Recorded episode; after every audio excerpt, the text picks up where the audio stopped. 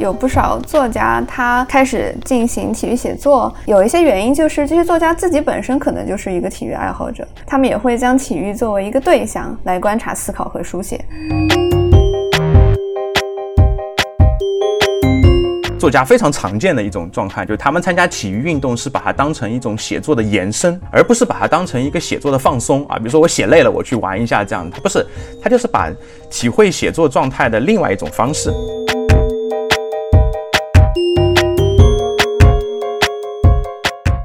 我有一次，我们语文老师让我们写，就是你大概看了哪本书，然后有什么感受，然后我就写了这本书，然后我就说他写出了很多我的真情实感，就是我在看比赛的时候也会有相似的情绪，然后我的语文老师的点评就是你要好好学习，不要再沉迷这种运动。就 跳岛 FM。奥运已接近尾声了，相信我们大家对体育这项历史悠久并且情感浓度极强的人类活动有了更多的感受。今天我们想来聊一聊体育写作，特别是文学中的体育书写，看一看沉思者和运动者之间能够产生什么样的火花。我们请来两位嘉宾，一位是林小小。Hello，大家好，我是林小小，我主要是一个篮球球迷，主要是看 CBA 为主。看我们浙江稠州银行的铁杆球迷，然后对于体育写作的一个呃接触，主要是我翻译了华莱士的一本讲网球的非虚构的写作，所以说希望能够跟大家一起探讨写作跟体育之间的关系。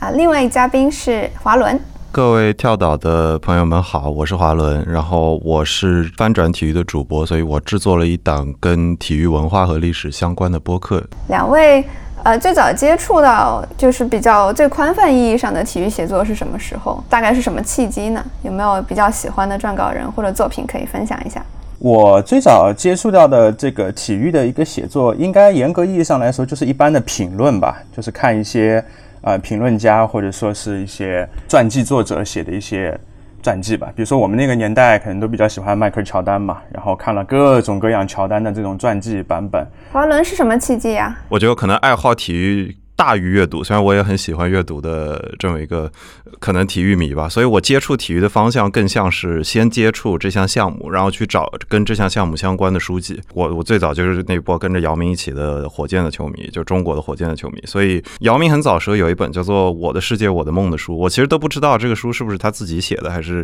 比如说他口述，别人帮他把文字打完。但是我觉得当时就给我觉得，就是因为在小孩子的时候，你很难接触职业篮球内部到底在发生什么，然后他那。这个书虽然是自述，但是还是算是接触到了一些这样的内容。然后我能想起来另一本很早对我产生影响的，应该是严强的，他有一本叫《英国足球地理》，还是？具体是不是这个名字，我有点说不清楚。就是他写了一些关于，就是在英国的足球历史，就是可能是回到，就比如说从一百年前，甚至到十九世纪末开始，就是足球是怎么发展到，尤其是在英国是怎么变成现在职业足球的这个模样。但这些都是我很早时候看的，就是跟体育相关的书籍。就是近期，就是跟体育写作相关的话，就是我我觉得也有在看，但是我近期会接触更多，包括像这期我们会聊到那个华莱士，就是他们。对我来说更像是先是一个作家，然后以作家的态度把体育当做他的一个话题在写，而非是像一个 sports oriented approach，就是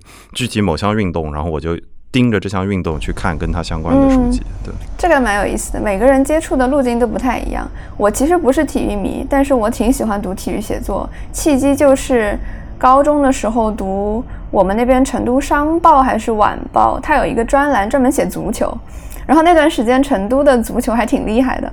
呃，全新队。刚才林老师也提到，就是你会追本土的一些呃，雄起，对对对，本土的一些运动呃运动员。然后当时就读，就觉得那种报纸上会写的体育评论还挺有趣的，因为背后是一个，有的时候你就是看到一个球迷在写作。最有趣的是，我当时据说高中班上有同学会去。写信给报刊写信，然后留言，最后那个留言还被选中了，所以类似于一种球迷和球迷之间的一个对话。所以想问问两位，你们的经验里面，你们观察到的体育写作有哪些类型？他们各自面对的读者又是谁？各有什么特色呢？啊，就是我接触到的体育写作的话，首先就是一块新闻报道嘛，比赛场上发生了一些什么事情，那是非常机械的一种写作，就基本上到我们读书的时候。啊，那个时候我看 CBA 的时候，因为我要住校，然后基本上不知道现场发生了什么，他他就给我写这个，每个礼拜四看一下就行了。后来慢慢的就是随着网络的兴起吧，就二零一二年左右开始，就是有更加深入的一些报道了，好像那些记者突然能够深入到球队内部或者说球队的周围，去介绍一些幕后的一些信息。那我就觉得这个就不仅仅是一种新闻写作了，它有带有一种叙事的成分在其中了。他比如说，他会呃跟你去刻画一个人物，他会去构造某个事件等等。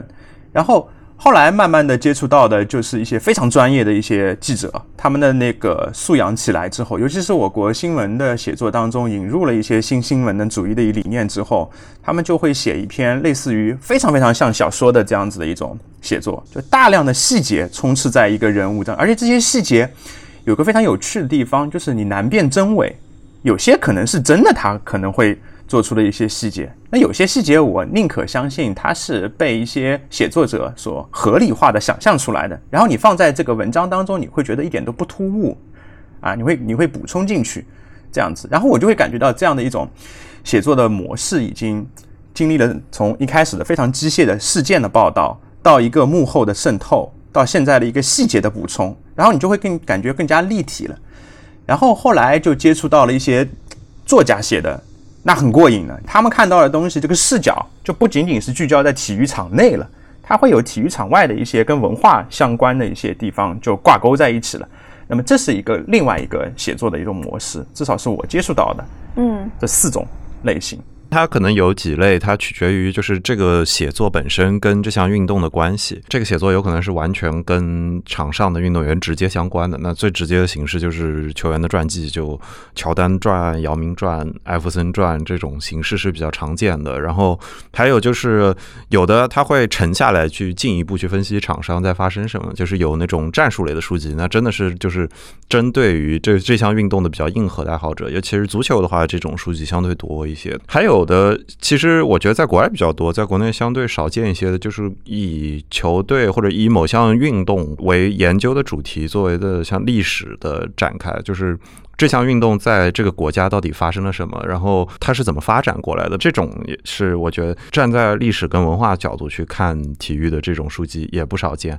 还有就是我觉得就是这期我们可能还会更多聊到就是这种以作家角度去看。体育的这种类型的书籍，我觉得也挺有意思的，而且有很多人他可能会就他们的出现可能会改变。对于体育的报道本身，就比如说 David Halberstam 是一个，比如说他是一个美国记者，然后他以前是主要是写那个政治跟越战这方面的书籍的，然后但是他写过跟 NBA 相关的书籍，那个时候你就觉得他把另一种写作带进来了，他把就是就是细节更丰富的写作带进来了，然后他影响了就是现在体育迷可能会很熟悉的比尔西蒙斯，就是。当就比尔西蒙斯经常会说说他觉得 Halberstam 的那本书，或者说他他经常会回头去翻，然后去检验说自己的写作能力有没有下降。那 Bill Simmons 当然是对于就是现在的体育写作，尤其是英文的体育写作，也产生了非常大的影响。这几种类型是我现在见到比较常见的。对，刚才两位也提到有不少作家他会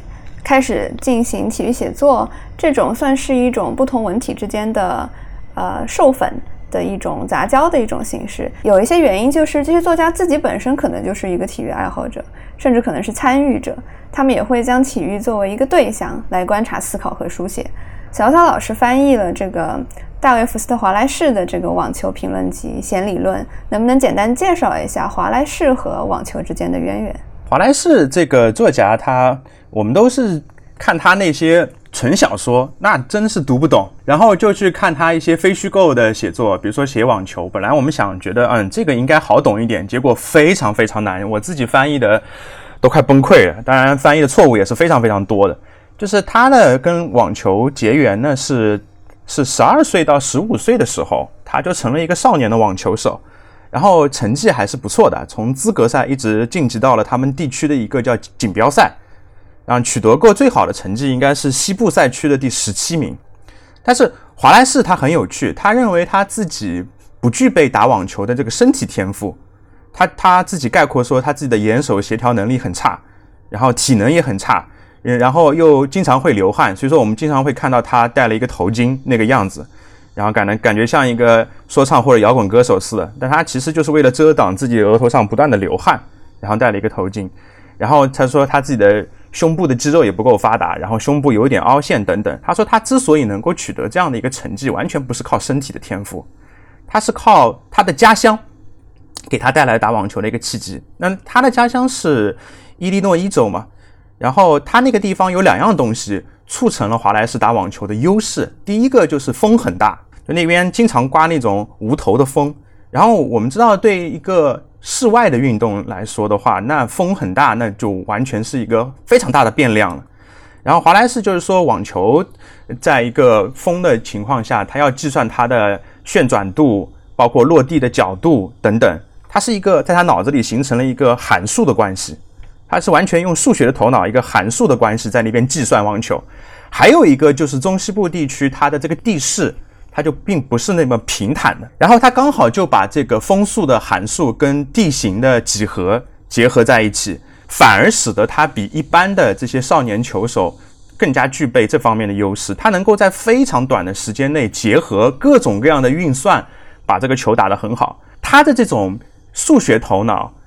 然后又运用到他的这个写作当中去。我们看他的那个短篇小说，就基本上就是写作的一种极限了。在我看来，就是。复杂到不能再复杂的一种几近于数学的一种写作方式，这个我觉得跟他打网球的时候脑力参与到体力运动当中去的这种体验是比较相似的。第二个就是他是一个比较沉浸在孤独当中的一个人嘛，当然他自己最后也是因为孤独而自杀的嘛。然后他说他之所以喜欢网球，还有一个原因就是因为孤独本身。他说。你看，就连那个拳击比赛的时候，要中场休息的时候，一一群人会围上来给你放松啊，给你喂点水啊，然后拍拍你巴掌什么之类。但是，但是网球运动是完全没有这个环节的，就是说他的一个球手的话，就是完全待在场上，教练都离你很远的距离，这样子的一个模式，使得他能够沉浸在比赛当中，能够在思考的同时去运用身体。那么，这就是在他的一个想象力。包括对整个球场的想象，包括他对自我状态的一种想象，沉浸在其中，这对他的一种写作是，呃，起到了一个非常有趣的补充嘛。所以说，我觉得华莱士算是这个作家从事体育运动当中的一个非常极端的一个典型了。我看不到其他作家可能会有这方面的一些经历等等。啊，嗯，华伦也读了这本书，你读完之后是什么感受？我的印象还是比较突出的是，就是他自己作为一个相对硬核的玩家，尤其是他对这项运动非常非常上心，而且是很早接触之后，他更容易把一个职业运动员或者是青少年阶段这些运动员会经历过的，就是实际上的生活中的困难写出来。正如刚刚乔乔老师说的，他是学数学的嘛，他文风又天马行空吧，他的比喻有的时候，比如说他的句子有时候突然一下子堆很多形容词，然后我就哦好吃力，对，然后我我在那儿啃，这个背后你可以。看出他应该是有一种比较强烈的去仔细的描述一项事物的欲望。那那这个这个欲望本身在运动中体现出来，其实是非常有趣的。因为举个例子，就是很多时候有的教练会评价一些好的运动员，是他们在场上到达一个水平的时候，可以让比赛慢下来，或者他可以以一个更慢速的方式去观察观察这项运动。那那这个是我觉得就是你看华莱士去写作的时候，也能感受到，就是他在观察一项运动的时候，跟绝大多数的这个运运动的从业者，或者是这个运动的爱好者本身，会有一些不同。我觉得他有点像是以自己的肉身经验提供了一个所谓的分母，就是在广大的这个分母中的一个准业余选手，他的一个漫长的准备期，然后再加上啊，两位刚才提到他的这种对观察、对描述的一个执迷啊，就仿佛像昆虫的复眼一般。就把它就是场上的一些细微的东西描述出来。我刚刚想到这一点，就是华莱士他还有一点，你比如说在足球中，那有很多的写作者，他们其实自己原先也是职业运动员出身，实际上有相当多的就是体育报道，就 sports journalism 的有很多的从业者，他们本来就是就是运动员，比如说到了十五六岁、十七八岁，受到了一次比较严重的伤病，然后他不想继续他职业生涯，所以这个背景本身是在这个运动的报道中跟写作中并没有那么罕见。但是华莱士的，我觉得它特殊的地方是他后来从事他主要工作可能是写作，或者他主要工作不是以体育报道为主。这其实对于他的写作带来了一点很独特的味道。就是如果你的习惯是你已经是这个体育行业从业者，那你会有一种很 established 的这种概念，就是它是有一套规矩去看这项运动。你有很多事实你已经习惯了，比如说关于这项运动的规则，然后它存在的越久，它好像就必须是这项运动的传统的一部分。但是华莱士可以把自己抽离出来去写的同时，他又是作为这项运动比较艰深的一个爱好者，这个是我觉得是非常突出的一点。就是我希望在更多其他的运动中看到这样的写作者，就他既能拔出来，又可以局内的局外人。对。那除了华莱士之外啊，两位有没有呃观察到其他的作家？他们是这种比较硬核的玩家，他们从事的项目啊，和他们的写作之间又有什么样的关系呢？那首先就大家可能比较清楚，就是村上春树嘛。那这家伙绝对是硬核的，跑马拉松，对吧？参加那个铁人三项运动什么，他都自己写过一本书，对吧？当我在跑步的时候，我在想什么？他是属于比较硬核的。然后他很有趣，他自己发明了一个词，是我比较想分享的，叫文学憔悴，就是他自己发明出来的一个词，叫文学憔悴。他说，像他这样类似于这样的一个作家，写到一定年龄的，会身体没有办法去负荷自己的一种想象力。然后他说他不想成为那样的人，于是他就去跑长跑嘛，然后越跑越久，越跑越久，越越跑越痴迷嘛。然后他说，作为跑步一种运动来说的话，它可以排出一种作家的孤独感。他把这种写作比作成一种有机的行为，他产出作品，他其实也是消耗自身的一种方式。那跑步呢，就成为了一种再循环。他之所以选择跑步的一个主要原因，就是可以。嗯，随时随地的一个人去跑，而不要找一个对手。比如说你打羽毛球、打乒乓球，你肯定要找一个对手，他自己就可以去玩。他就是一个孤独的再循环，也就是说用另外一种孤独的方式排出写作的时候带来的这种负面的影响。还有一个就是村上春树在跑步的时候，他跟我们说，他会体现到人的是一。有限的，也就是说，他不会盲目的去迷信一种作家的一种神话，就比如说达到一种超越自我啊，或者抵达一种狂妄的一种境界。我看村上春树他采访呢，包括他整个人都是非常谦逊的一种状态嘛，就是他跑步给他带来了一种局限性的一种体认，也加强了他对普通人的有限的一种感悟。那是村上，还有一个就是跟他比较类似的，也是比较自律，在我看来自律到一种难以想象的一个作家库切嘛。库切他也是喜欢那种一个人就可以完成，当然他可能比呃村上春树要多一个设备，就是自行车啊，他非常喜欢骑自行车。他主要是在他的传记当中，是一九八三年到二零零一年期间，十五次参加过一年一度的那个阿克斯自行车赛，取得最好成绩。我这里记了一下。他是用三小时十四分钟骑完了一百零四公里的路程，他自己还觉得这个行程是非常非常出色的。那这两个作家其实我都放在一类作家上看的，就是他们的这种产出就跟跑马拉松似的，极度的自律这样子的一种状态。然后写的小说又是非常长的，然后每隔几年就有一部新作面世的，然后不断的写。上次我看到 ins 上有一个就贴出来的村上春树的那个挑战项目，就是大家挑战村上春树的作息表。那样子，那看的看的简直就是令人发指，呃，像个机器人似的，对吧？每天这个这个作息时间非常，库切也是这样，他自己又是一个素食主义者，又是坚持不断的不不吸烟不喝酒这样子的一个，就极度自律的，这是一个作家非常常见的一种状态，就他们参加体育运动是把它当成一种写作的延伸，他是在写作的延长线上的。而不是把它当成一个写作的放松啊，比如说我写累了，我去玩一下这样，他不是，他就是把体会写作状态的另外一种方式，是这样子做的。还有一个可能，呃，一般人可能不太了解的，就是布尔迪厄，他是一个哲学家，我们国内把它翻译成布迪厄，他是一个橄榄球运动员，他著名的一个理论叫做场域理论嘛。就是研究社会学当中遇到的一个理论，然后他认为他自己发明这个场域这个理论，就是因为他年轻的时候打过橄榄球。他认为在橄榄球的一个场地当中，每一个位置都需要去做好各种变量的这种考虑嘛。因此，他认为我们整个社会也可以往这个方面去做一个延伸。那他就是属于跟库切跟那个不一样的。一个作家，他可能会把这个思考带入到体育运动当中去，有点类似于像华莱士的，就从这种运动当中出来，就像刚才华伦所说的，既是一个局内人，又是成为了一个非常优秀的一个局外人，在这样的一种结合当中，啊，我所知道的作家可能就是这么几个吧，比较典型的。近，比如说二三十年来，就是职业体育的细分变得越来越细分，就是你的一项运动很难再以一个素人的热情去完成，然后你可能真的就是要把它拔高到一个比较优秀的。哪怕是一个业余爱好者的水平，可能都意味着你可能每天都要花上两三个小时在这项运动上。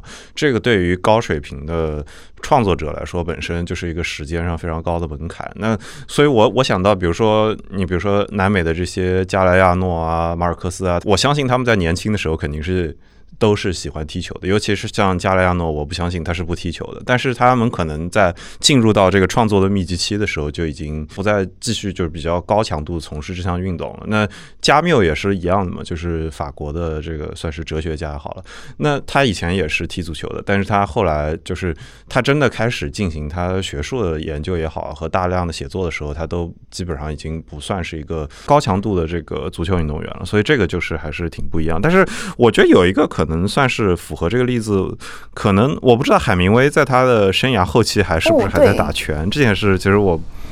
对我不是特别清楚。但是海明海明威是另一个，就是给我印象中，就是他的写作中，就是拳击也好，包括你说一个就是出海去钓鱼，他自己。像他那样的就是跟鱼竞技的钓鱼，你某种意义上强度也像运动一样了。就是就是，我觉得他明显也是，就是你的运动在他的写作中打上印记。包括他写在西班牙的那些书，他在国际纵队的时候的那种状态，都是就是他会写西班牙的奔牛啊。他既带来了他自己作为这项运动的，就是从事这项运动的经验，也去观察其他人从事不同的运动的经验。这个是我觉得也是，就是这种比较硬核的呃运动爱好者的作家才。可以做到的，这个蛮有意思的。我记得之前就是小小老师提过，作家是倾向于选择非对抗性的运动。你能不能展开讲一讲您对这方面的看法？呃，我是当时就是突然之间想到，就是我收集的这些例子当中，好像作家都想跟自个儿玩，就跑步啊，或者说骑自行车啊，没有看到，比如说有一个人喜欢玩摔跤的，或者说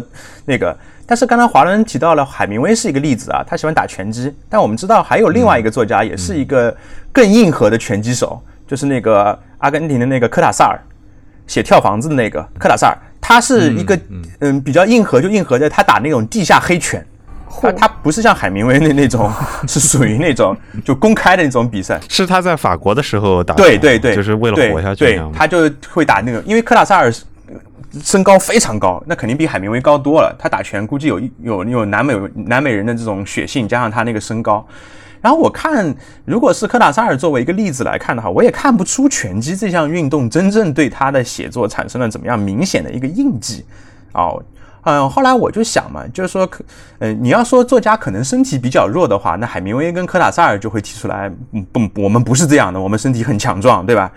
那那我可能觉得作家可能关注的本身就是不是身体的对抗，而是由身体借由运动所展现出来的这种优雅性，可能是作家比较比较关心的嘛。这种优雅是在平时一般性的就是没有张力的躯体展现不出来的。那这个后面我还会提到一些其他那些作家的一些观点，就是说还有一个我觉得是作家喜欢的是运动赛场上的同时，也就是说这种。非对抗的运动，它是靠纯粹的个人来完成的。那么就是说，他在这个过程当中，更多的主要去关注于自身的对于自己的一种想象，对自我的一种想象。写作可能是抛开身体的对自我的一个想象，对世界的一个想象。那么在整一个运动当中的话，他可能会通过身体的一种展现来完善自我对自己的一种想象。这个其实是一种补充吧，我个人觉得，就说他们不太可能会去通过对抗的这种方式去。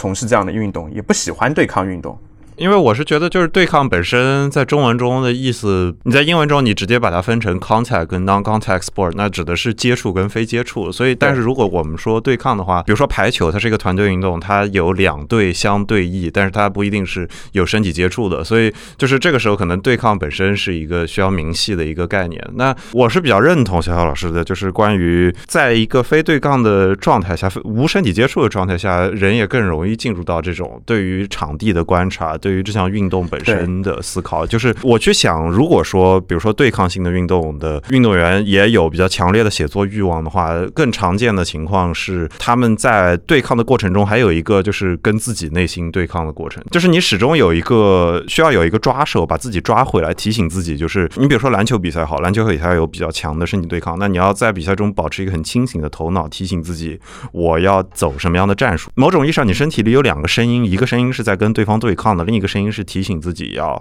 用一个战术的思维，或者是用一个更清楚的思考去管理。尤其你比如说在比如说篮球，比如说很多美国的这种职业的运动中，垃圾话是非常常见的，对对，就是所谓的就是 trash talking，就是大家会大家会喷一些脏话，或者是就是相互的挑衅的这种词语。那这个就是某种意义上就是心理战的一部分。那这种现象，我的。比较武断的，我现在下意识想到的印象是在非对抗性的运动中，这种现象是相对少见一些的。就是这种直接相互喷垃圾话，就是直接去有点要去挑逗对方的情绪的这种，好像不是那么有效。你在网球场两个人对喊，的确非常难以想象村上春树会去进行垃圾话的一个行为。但是，对我觉得还挺有意思的。这的的确里面有很多因素啦，就是作家为什么会倾向于某一种运动，维护的成本，然后就是训练的时间、时间成本、经济成本，完了还有这就是两位刚才提到对内心的一个连接、对肢体的一个协调，都还挺有意思的。那咱们接下来就着这个角度，呃，进一步来讲一讲，就是作家他的体育书写提供了哪些独特的思维维度呢？他究竟为体育书写贡献了什么？呃，我这里就有一个非常好的例子啊，就是英国有一个作家，就是那个 Martin Amis，就马丁艾米斯，他有一篇就是写英国足球的，他写的背景是一九八一年那个英格兰是二比一输给了挪威队，然后当时是挪威普遍认为是一个足球弱国，然后当时在英国引起了一片哗然，然后他就写了一篇足球评论。他就是说，呃，他都没有写这个场上到底怎么样。他的观察点非常有趣，他是作为一个对足球评论的评论的这个角度，他就说很奇怪哦，我们的足球评论员经常会用一些，比如说，他说，呃，这是一记深思熟虑的传球，一记讲究的脚后跟传球。啊，这个家伙足球球商很高，他有他有一只什么训练有素的右脚等等。艾米斯就在那边打趣的说：“如果真的如这些评论家所说，这些足球运动员都是如此的优雅，如此的具有教养的，那么他们比赛结束之后会怎么样庆祝呢？”据他观察说，就说球员在接受采访的时候，往往都是一种工人阶级的这种品味写照，就说说话非常非常的单一。啊，非常非常单一，就他们评价比赛的这种套路化的语言非常非常多。比如说啊，这是源于我不断努力的结果，是教练的督促，然后什么队友的配合等等，这些都非常的那种套路化的一种写作。就据他观察，那种球员的词汇量非常有限。艾米斯他很有趣，他说如果真的要这样子解说的话，如果他去当解说员的话，他一定会把这场解说，呃，把这个体育比赛比作成一种悲剧的三部曲，就是根据这个比赛的这种走势。来看成悲剧的一个三部曲，然后反正英国人他说要要要悲壮嘛，那么就给他弄成一个悲剧的样样子，然后这样不是挺好的嘛？啊，你不你不用去把这些足球运动员搞成一个非常有教养的人啊，他们就是现代的这种悲剧英雄，这样行不行？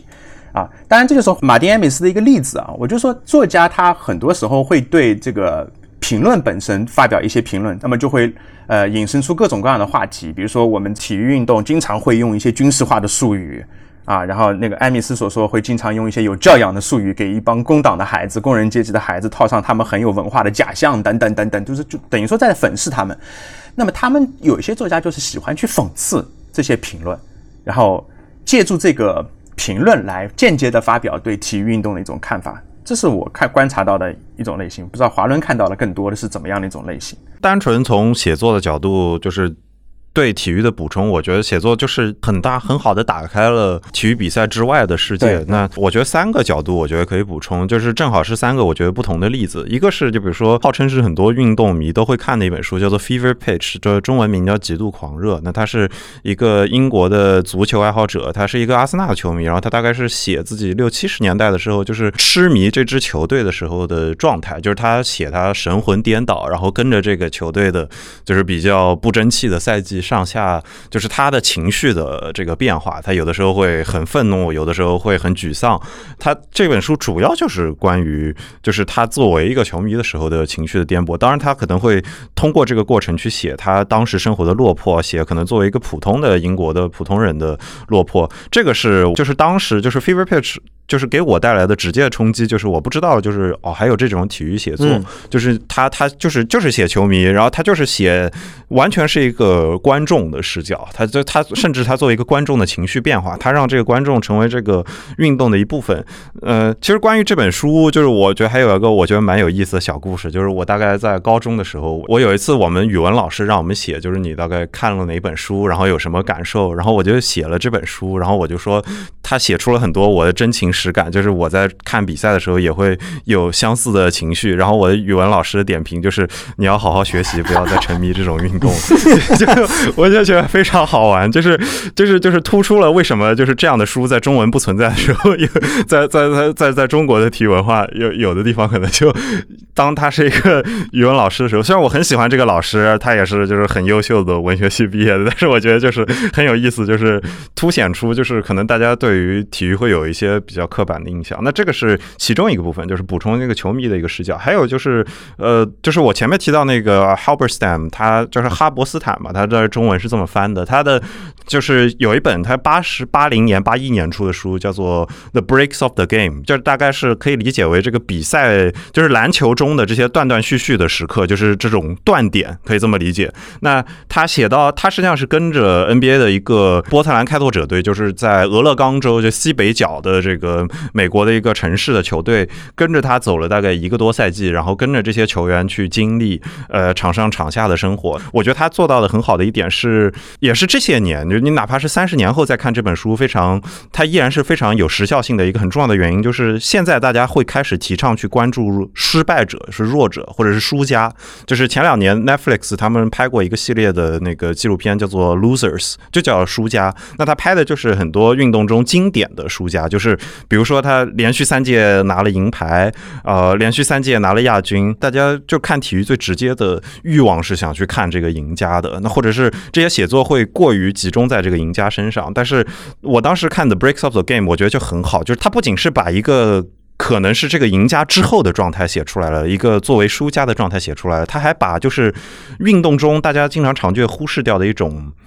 呃，就是有有些运动中大家会说一个概念叫做 “the what if”。The what ifs 就是有一些运动中，因为一些机缘巧合，一些非常伟大的球队也好，运动队也好，没有办法凑在一起，因为很不幸的一些事件，比如说伤病的堆积，或者是你比如说他们赶上新冠了，那这一批球员的黄金年龄过去了，我就是各种各样的意外事件促成这些这些东西就没有办法发生，但是他们是历史上非常精彩的 what ifs，就是这样的写作，如果能把输家或者是这种运动中的其他人突出出来，我觉得是非常有趣的。那还有一个。呃，我我我补充一个第三点啊，就是就是近年来经常会出现的一个情况，也是我觉得就是就是职业的体育在发生非常显著的变化，就是写作或者是树立关于运动员、关于体育的形象这件事，这个笔头的权利在转向运动员本身。那这个权利不只是就是媒体对他的报道，就是传统意义上大家会觉得就是体育媒体开始报道，然后他刻画这个运动员的形象。比如说有一个运动员在场上打完球，他去接受采访，然后你看到的就是这个赛后的采访，最终是这个记者出品成成品给你的一个作品。然后现在大家可以从自媒体直接从这个运动员这儿获得到就这个运动员的情报也好，他的消息也好，他自己的感受也好，那。就是这个是比较浅层的，就是面对媒体的时候的输出，就是信息上的输出。那还有深层一点的，就是运动员现在也在写作，就是就是有很多运动员，就是前两年有一个美国的橄榄球运动员开始搞起来的一个写作的网站，叫做 The Players Tribune，叫做中文叫球星看台。那他就是让这些运动员自己来发声，自己去写作。之前大家没有见过这种题材，就是运动员的亲笔一篇长文。比如说以前我们需要 David Foster Wallace 来给我们刻画，就是。有职业经历的这个运动员，他们眼中的这个职业运动是怎么样的，或者是业余到职业的这一步是怎么迈过去的？那现在你可以听到这个运动员自己的倾述跟亲笔，那这个状态就是他又打开了，就是哦，你可以跟着这个运动员的笔触去感受职业运动员眼中的体育世界到底是什么样的？这种补充，我觉得可能是近十几二十年才出现的一种情况，是比较常见的。那这个是我觉得就是有三点吧，算是我立刻能想到的，就是体育的写作给大家看体育时候带来的就是不同的视角。对，觉得体育本身是一项无言的运动啊，就是垃圾话除外。但是所以就是现在它和语言之间的互动的方式越来越多，才会出现越来越多有趣的这样一个体育的写作。我们现在想。就是把话题稍微拉回到奥运，现在正在进行的奥运比赛当中，我们就是可以注意到，我觉得现在科技的成分在奥运中，还是奥运播报中，都就是扮演的越来越突出的一个角色。然后华莱士在《一人一神》的费德勒里面也写到，就是球拍的技术革新呀，导致这个力量型球手越来越多，所以费德勒这样的有灵动的谋士风格的球手能够抵达巅峰，才会让人感到非常惊叹。所以就想问问两位，就是这其中是否包含一种科技与艺术、力与美之间的一个对应？那科技真的会在帮助人类推动自我极限的同时？部分的导致运动之美的某种失落吗？我个人觉得，就是看了那个 TED 上面的一个演讲嘛，就是那个嗯，大卫·爱伯斯坦就是说到的那个我们到底有没有更高、更快、更强这个演讲嘛，就是它里面提到了前面两个因素，可能大家都想到啊，第一个是技术革新，包括什么助跑器啊，包括游泳池的排水系统改变啊，第二个就是他说的那个人种的一个。改变就是以前我们挑运动员可能都是挑那些啊中等身材的，我们认为中等身材的可能更加匀称一点，更加适合体育运动。后来就专门性的人才，使得篮球运动员越来越高，呃，那个艺术体操运动员越来越矮等等。后来他说到了第三点，倒是给我一个启发，就是。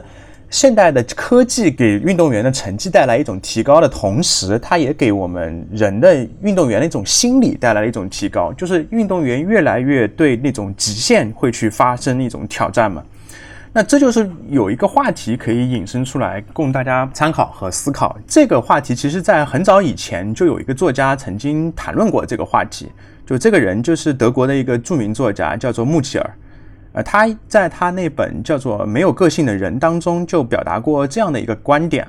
就是他有一个主人公叫做乌尔里希，他有一天在看报纸的时候，突然发现了一个在他自己看来非常奇怪的一个现象，就是说报纸上会把那些非凡的人突然跟一些赛马运动员的名字并列在一起了。嗯，他当时就觉得啊，时代变了，一个可以用测量。准确测量出来的某种成就，并且进行量化的这个时代到来了。就说他，简而言之，他会觉得一个可以把体育运动和天才相提并论的时代到来。那这个其实就是穆奇尔他的一个非常核心的一个思想，就是他认为，从某种意义上来说，天才的真正的一个意义。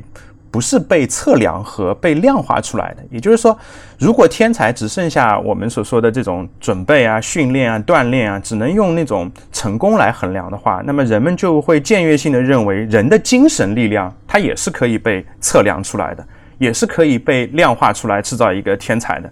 所以说我个人觉得，顺着这个穆切尔的观点来看，就是说技术革新，我个人认为，一方面是可以被普及的，那就如同我们。穿上 AJ 鞋，或者说拿到乔丹的各种数据，但是也仍然没有办法成为乔丹那样的。就是运动之美，如果体现仅仅体现在身体的展现上的话，但其实只是一方面吧。还有一个非常重要的一方面，就是他们展现出来的这种精神价值，恰恰就在于它的无法测量。在一个现在这个社会当中，靠科技也好，靠各种各样的一种量化的一种手段也好，都可以测量的情况下的话，那么这种精神的创造力，可能就是在力与美的这种结合的过程当中，是一个重要的补充也好，或者说它原本就是一个有机的整体也好。就是我觉得这种美感更多的是体现在那种科技没有办法去普及、去没有办法去真正提高的人的对精神的一种想象的一种极限上吧。我个人是这样认为的。我举一个例子，就是前两天我们刚刚结束那个百米的，就是今年东京奥运会上百米的跑步，然后这个苏炳添拿了，就是在预赛的时候跑出了九秒八三嘛，就是非常优秀的成绩，然后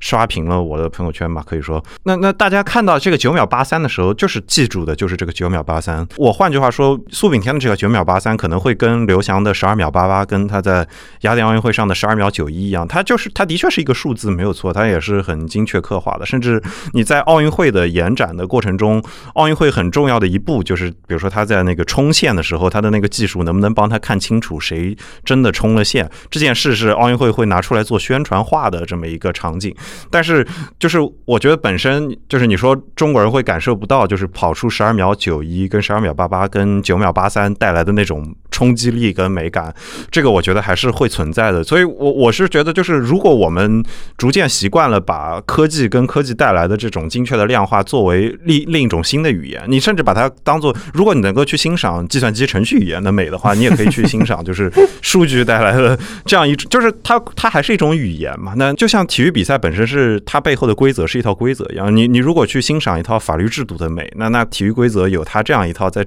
结构角度的美感，那反过来就是在技术的角度，就是欣赏一套程序跟欣赏一套展现出来的成果的美感，我觉得是不会因为它的技术的组成部分而改变的。这个是我自己的想法。来自一个理科生的对数学之美的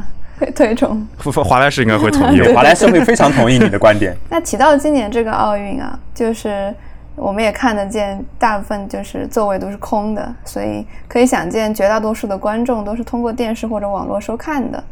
华莱士在弦理论里面就提到这一点，其实还挺让我呃耳目一新吧，就是我没有想过这个观点。他就说临场感对于观看体育赛事的一个重要性。我自己是很少看临场的，就是在场去看比赛，所以我以前没有意识到他。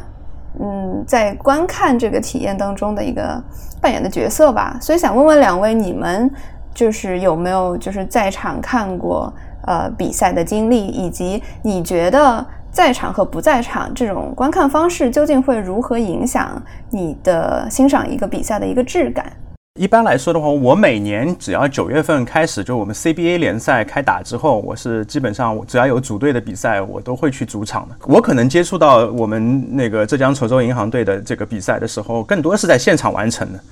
嗯，就是说我我一般来说的话，能去现场就尽量去现场嘛。就是说电视上看到的跟现场看到的是不一样的。你会觉得电视上他给你的镜头会比较死嘛？尽管现在的转播技术越来越好了，比如说咪咕，他现在承办 CBA 的转播。他会给你一些什么什么什么球迷专用视角啊，包括一个你可以随意切换的视角，但是我觉得这个还是相对来说比较有限的。就首先没有办法闻到那个荷尔蒙的气息，就比如说我们买买一个比较比较靠前的位置，那是很臭的。就是你坐在运动员后面，你就会感觉到，嗯，他那种汗的味道和那种那种那种那种教练口吐芬芳的那种语言。但是对对球球球员对包括对球迷来说都是一个非常非常重大的刺激。有时候我们球迷会忍不住去跟球员之间进行一些互动，然后那些球员也会非常精疲力竭的用一种。呃，散发着汗味、疲倦感，你会看到真的是一个英雄的迟暮站在你面前，跟你去感觉你心目当中想象出的那种英雄是完全不一样的一种感觉。我始终感觉，就是你参与到了一个现场当中，你能够看到的方方面面。你就比如说，我就可以去看我们那些教练在指挥的时候，除了他说的那些语言啊，那那那基本上是不堪入目的，对吧？对。那你你还会可以看到他的那个。他喝水的这个节奏其实也是非常有讲究的，就什么时候该喝水，喝多少水，放几瓶水，然后他什么时候叫暂停，叫到这个暂停，他下来是干嘛的？有些暂停他根本就不不布置战术，他下来就是把这个球员骂一顿。然后或者说怎么怎么样的，就我们电视里面看到的那些，都是有些都是一一遇到脏话什么之类，就直接把镜头拉远了，就不让你听到了之类的。但是你在那边就很有意思嘛，就是这就是一个纯粹的一个球迷在现场看到的是一个四 D 乃至五 D 的这样的一个视角嘛。然后你回来的时候，你会发现那帮退场的球迷，他跟那个在电视机前看球迷，他之间就会产生一个鄙视链，说啊你看你看的是电视转播，我看到的是现场。然后就会跟球迷在电视机前看球赛的这种球迷传递更多更多现场的这种信息啊，这些信息我有意识的去听过，全都是细节，就他们就会不自觉的成为一个作家。就他们会看到各种各样的这种细节，并且用他们非常非常朴素的观点来看，就是这个运动员肯定累了。你看他的跑步的这种方式不一样了，投三分也不用那种跳投了，用颠儿投了，等等等等，篮板也抓不住了，手指也滑了，等等等等。这些他们就会观察的细致，以后他们会带来那种呃体验，跟你在电视机前只看到一个圆角的一个视频，你想看什么都是被别人选择过的，而你在现场看球，你看什么都是你自由选择的，那是完全不一样的。啊，我个人的感觉就是这样，而且我在电视机前看球容易冷静。容易看战术，比如说看钻石、看拉链、看什么战术，就可以反应反馈出来。在现场你是会被带动起来的，你就你周围这帮人他会拉着你看，然后你如果不跟他们一起喊的话，就说你是不是广厦派过来的间谍？哎，广厦是我们另外一个浙江的球队，我们打德比的时候就是生死战。而你他妈是不是广厦派来的？这你是不是卧底什么之类？你怎么不喊什么之类的？就就会就会就会 就会吵起来，然后你会被带起来看，然后我就体会到一种被带起来的视角，就。你会自认为你看了，我看这个球队看了二十六年了，你会觉得，嗯，我对这个球队的每一年的休赛期的交易啊，包括他们的人员补充了如指掌。但是你在现场会 plus 一个视角出来，就会突然之间萌生一个视角，这个视角是你在冷的时候没有办法，我把它称为一种热的视角。那所谓的热的视角，你就会带着一种非常异样的眼光去看对手，就看你的主队的打的那些对手，你会发现这帮运动员怎么怎么怎么的不好。但其实你在电视机前看到的，其实并不会是他们怎么怎么的不堪入目，他们其实也是普通的运动员，但是你会带着一种主队的眼光，被带起来的这种眼光去看他们怎么怎么不好。有些球迷就在我旁边看，你看这个人长相一看就不是好人，他会有好坏之分，这是非常奇怪，就是明明是体育运动，他会说这个人长得不像是。打球的这个人可能就是怎么怎么怎么的，就会带回一种非常奇怪的这种视角。这个是我在电视机前绝对不可能会体会到的一种视角。我觉得我很同意刚才小小说的这些全部内容，基我全部都同意。然后我可以补充那些我觉得有意思的细节。是我小的时候，大概是我可能是因为我是南京人，我大概六七岁的时候，那个时候江苏的南钢队在 CBA 中那是非常强，是还可以的。就是那个时候。他跟宏远还在争冠军的时候，我就可能那个时候我去看过他们现场的时候，就是就是那个是我大概第一次、第二次去看的时候。就比如说，他会给你补充很多关于这项运动的细节。就是首先，我我记得我去的时候，有一次是我我跟我一起去的同行的那个同学，他的妈妈好像是认识南钢队的人，然后我们就在那个宾馆那儿候着，去看到那个球员，然后等他们签名。然后我就看他们走出来的时候，我对我当时的冲击感就是他们怎么这么高？就是你在电视上真的没有办法意识到他们有多高。这个是就是你去场下的时候更容易直观的感受到，就是他跟你作为人的身材的尺寸去对。对比的时候，就有很多很直观的不同。你感受到，比如说，作为运动员，他的身体身形应该是什么样？比如说，有的运动员在场上，在电视转播里看起来可能比较瘦，他可能看起来是比较瘦削的那种。然后你到近距离，你才能仔细观察出他哦，他的身材其实是，就比如说他是精肉的类型的，就是他可能体脂率非常低，他非常擅长跑动，但他的力量依然很好。就是这种可能是更细节的观察，是在场下才能做出来的。还有就是像刚刚小小说到很多，就是呃，比如说在在场下，你你跟球迷是一部分，呃，然后他们会带动你，然后你会进入到一个，呃，就就说直白一点，可能会就就没有那么理想的一个观赛的氛围，他那个那个情绪本身会影响你去比较清晰的观察。我可以举一个，就是我觉得有一个两者交错的例子，就是南京本地的那个以前的足球队，现在江苏队已经消失了，叫做就是江苏舜天，就是江苏舜天当年在。中超的时候跟那个广东啊，跟广州恒大争冠的有一年，就是他们成绩很不错，后来拿到亚军的那一年。那一年呢，他们有一场那个这两个对手最后就是争冠亚军的直接的交锋是在南京的。然后那个南京的那个主场离我家大概只有五百米，所以我爸妈那天都去看球了。然后那天南京也就是大概可能那应该是江苏足球历史上的上座率的就是最高峰，因为据传就是后来就打开门你们就往里走，所以具体进了多少人大家也不清。清楚，但是就是我当时对那场比赛印象最深的是，因为我当时受伤，我摔到了脚踝，所以我去不了，我拄拐，我就没法去现场。然后，但是我家离那个球场的距离是可以听到声音的。然后那场比赛出现了，就是体育比赛中非常离奇的一个情况，就是他七秒钟就进了一个进进球了。就是足球比赛中这是极其极其罕见的，就是大概可能你来个几千场才会出现这样一场这样一种情况。所以我遇到的情况就是在电视转播中比赛还没开球，但我先听到了庆。助的声音。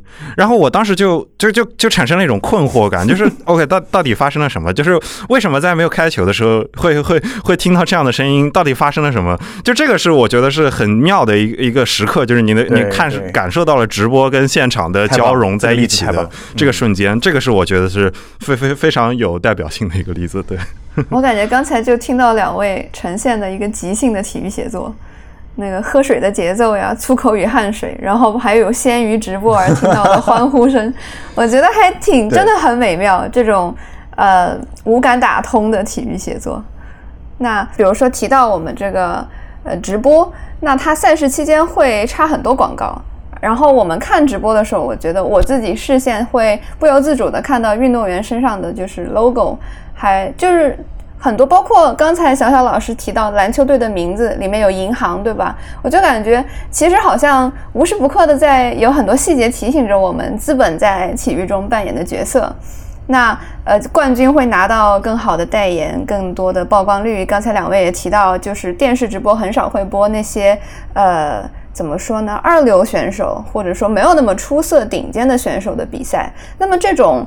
对冠军的执念是哪里来的？这种金牌崇拜是否会扭曲了我们对运动员水准的感知和判断？比如说啊，他是对吧？他没有进某种比赛，他没有拿金牌，所以他就不厉害。他肯定是存在你说的这个现象，就是比如说大家会去关注这个第一名，然后去放大这个第一名，然后可能会忽略掉这个镁光灯之外的其他人。这个现象。我觉得可能在有运动的时候就一直存在了，甚至某种意义上说，就是体育比赛要分出这个排名，一定程度上我觉得就是去迎合这个心理的，就是他就是要分出一个一二三四，就是大家都是想要那个第一名，去去想要那个第一名的待遇，所以才会有人去拼搏。很多时候这个已经是体育比赛的一部分了。呃，然后另一点是，它本身在给这个社会提供一个，你你往小了说，它是一个娱乐性的一个内容，就是你大家在一个平凡的生活中，甚至在普通的就是公司的，比如说公司或者是单位里的上下班，那你就是很难有这种直接跟人这样对抗的机会，或者不一定是对抗，但是去就是冲击自己极限的机会。很多时候，现在的工作的分割就是把你切割的很清楚了，你就需要去做这样的投射，甚至有很多人就是认为就。是，就是体育比赛，包括是电视转播，提供了这样的投射、情感投射，让大家可以在这个体育比赛中带入自己的视角，带入到自己这个运动队或者是这个支持的这个运动员身上。所以，我觉得这个这个现象是存在的，而且它。站在他为社会提供一个娱乐内容的角度来说，某种意义上它是必须的。然后我我站在一个就自己在为作为一个训练者的角度，我觉得这个也是很难避免的一种情况。就是我如果一定要比的话，我不是自比华莱士啊，但是我觉得我是更像他那一类的运动的从事的或者运动的爱好者。就是我在一个运动中，我会非常非常非常渴望静下来去思考在发生什么，以及在观察这一切。我就补充一个我看到的一个作家的那个观点吧。有一本书其实挺好的，就是。库切跟那个保罗·奥斯特的那个通信集叫《此时此刻》。我们刚才谈到的方方面面的问题，都是在这两个作家的对话当中都有体现。奥斯特就是在那边说，坐在电视机前看比赛其实是没有用的，完全是一种浪费时间。他认为他这其中有一种内疚的一种快感。他提供了一个非常有趣的一个视角。他说：“呃，看比赛的过程就像在阅读一本类型化的小说，比如说侦探故事啊、言情故事啊，就是网网文啊这种，就是它其中有非常套路化的一个叙事的成分。就这些小说其实是千篇一律的，那只有一些细节上面可能会多多少少有些变化嘛。”他说：“那个比赛之所以吸引我们看下去，就是因为我们看到的就是呃一种表演的艺术。”就是一种表演的艺术，就是好比我们听贝多芬的音乐，那曲子的肯定是早就烂熟于胸了，但是不同的演奏家他表现出来的方式是不一样的。那我就在想，会不会是这样？就是体育运动当中有相当大的一种，刚才华伦也提到的是一种大众对娱乐的一种期待，就是一种表演的一种成分，它能够展现出某种特质来。那这种展现的这种特质，可能跟资本的这种结合就比较密切了，这是一个点。然后库切更有趣。这家伙更绝，他回信给那个奥斯特的时候，就是说他根本就不同意，就是说体育运动啊，它是一场叙事类的呃美学或者说表演艺术。他举出一个反例来说，他说如果是体育运动，按照您所说是一种美学事件的话，那为什么这么多人看足球，但很少人去看芭蕾舞呢？他认为这与其说是一种美学事件。他提出了一个更绝的说法，他说这是一个伦理事件。什么叫伦理事件呢？他说他从体育运动当中看到了两样东西：英雄和优雅。他说了一句非常漂亮的话，他说看体育运动，看所谓的球星也好看我们所看到的一些代言人也好，其实是我们青春期对于英雄想象的一种残余，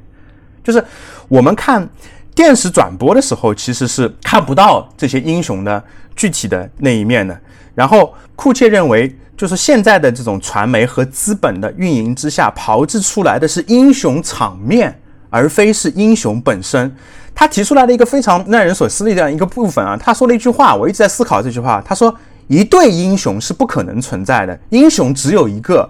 他说：“斯巴达是三百勇士，那是个个都是勇士。他不是说三百个人集体成了一个勇士，这就是很有趣的一个观点。他就是说，不管你这项运动是多少人参与的，他总会出现一个单数的人。那这个人可能就会被资本所利用。他满足的是什么呢？我个人觉得，把这两个作家的思考结合在一起，可能是这样的：，就说我们所有人在日常生活所谓的那个 daily routine 当中，都在期待的一种叙事。”这种叙事，它可能是对我们日常的生活的一种补充，或者说是我们日常生活的一种写照。但是每一个叙事当中，它它必须要有一个主人公。那那这个主人公必须是跟我们普通人不一样的一个，拔出我们很多倍的。那么他可能是一个英雄，我们会想象一个英雄。那么我想，我们既然会对漫威的这些英雄掏钱，那么我们可能会在某种体育类的叙事当中的球星掏钱。从这个角度上来说，我觉得资本。就像刚才华伦所说，它是必然的一个一个一一个结果，它肯定会有。就是我觉得我提供的这个视角是作为一个补充吧，我更多的看到的是作家从文学的角度去看整个体育事件的一个视角。嗯嗯，哎，我觉得两位都说的特别好，这种对英雄的塑造，对单数的人，这种对非凡的人，所以我觉得可能体育天才往往才是。呃，体育写作或者说过去比较传统的体育写作的一个聚焦点吧。就作为普通人，我们非常关心天才是如何炼成的。就像华莱士说，我们渴望理解甚至感知天赋的存在。所以有的时候会要不然就有意的回避天才背后这种比较残酷到病态的付出。同时，也有之前小小老师提到，天才本身恐怕。也某种程度上是拒绝被语言表达的，正是因为它不可表达，所以我们才会对它如此的着迷。嗯，所以包括体育员，呃，体育人物自己的自述，他们有哪些缺憾和呃误读呢？他们作为写作的一种，是怎么来言说这种不能言说之物呢？直接的缺憾我不一定能拿出很好的例子，但是我觉得我观察到这个现象侧面可以反映的一可能传统写作中会出现的一个问题，就是像刚刚我们描述到，就是小小老师描述到这种对于英雄的追求，以及大家就是比如说转播也好，体育赛事的报道也好，去故意去刻画一个英雄的形象，这件事可能在当代会变得越来越弱，这意味着我们可能在体育运动中直接能求得这种对于英雄的意向的追求会变得越来越难，因为越来越多的运动员在在跟你分享他的人的一面，是的，而这一面就会消化掉这个传奇的色彩，这个神话的色彩，去拉近到哦，原来他是人的一面。越来越多的体育迷在经过越来越好的体育写作跟体育报道的熏陶之下，开始接受伤病作为运动员的生活的一部分，对，开始接受用一个相对健康的心态去接受伤病，但恰恰是这个认知反而有点逐渐就是你会消磨掉，就是这个运动员。他的他的成就带来的这个英雄性的一部分，就是你会更清晰的看到他走过的每一步，他不再是说凭借他强大的意志力，他打了一针封闭，然后他上去完成了一个 人类无法描述、没有办法听说过的一个传奇。你现在可以，你你打开 YouTube，一个很优秀的运动员，有一个专业的 MD 的医生给你解释说他受的这个伤是发生了什么，这可能在受伤之后十分钟，这个视频就传上来了。这些一切都被解释的非常清楚之后，这个运动员变得越来越透明之后，我。觉得反而是这种英雄的这个塑造会变得越来越难。那这件事，我觉得反过来侧面反映了，就是传统意义上，就是大家的写作中对于这个英雄或者对于这个塑造一个这种英雄性的人设的这个刻画是有多么的就是深入人心吧，就是大家过于追求这件事，以至于它的减弱慢慢影响到了体育在就是普通人或者生活中的传播，跟就是体育这件事，就是体育明星的影响力这件事直接被削弱了，就可能需要探索一个新的方式才行。我们现在看这些对英雄的塑造，其实是越来越难的。我们更多的看到的是一种相似性。就是从写作的这个角度上来说的话，其实自传类的写作，我们一直在那边去探索的一个话题，就是它是有一个伦理的限度的。就比如说，你给一个人去写传记，你多大程度上是去，嗯，要保证你是客观的在评价这个人，他其实是有个写作的伦理限度的。所以说，传记作者就是在相似性和准确性之间游走。就你必须百分之百呈现这个人和你勾勒出来一个相似性。刚才我所说的那个华人所说的那个相似性，就是个人跟英雄之间的相似性，是我们当前在那边写体育人物或者说写一般的那些跟凡人不一样的人物，会越来越多的遇到的一个写作的一个困境。就怎么去构建一种相似性？你如果把这些人物越来越往高处拔，比如说他就是一个我们没有人能够达到的，这个我觉得是很难去代入感的。现在的写作往往就在这个方面做文章。就是弥补运动员的天然跟我们的差异性，而在一种呃日常作为人的角度上，更多的是去进行一种。相似性的创造，他也是一个人。我们经常会强调，他也是一个人。比如说运动员，我们会看到他有些，比如说在我们 CBA 圈子里面，经常会看到一个运动员可能出去吃了一个像周琦吃了一个鸡蛋灌饼，然后就 就被我们那个球迷喷死，说啊怎么这么不自律啊，怎么怎么怎么样之类的。那其实就是我们缺乏对运动员人这个想象的维度。他现在我们已经习惯了，就是比如说把一个人物往某种精神上靠，往就是那种大叙事上面靠，比如说民族精神啊，比如说爱国精神啊，他都是要英雄来承担的。现在我们很难去看到一个人他过个人所要承担的个人的一种叙事，所以现在我们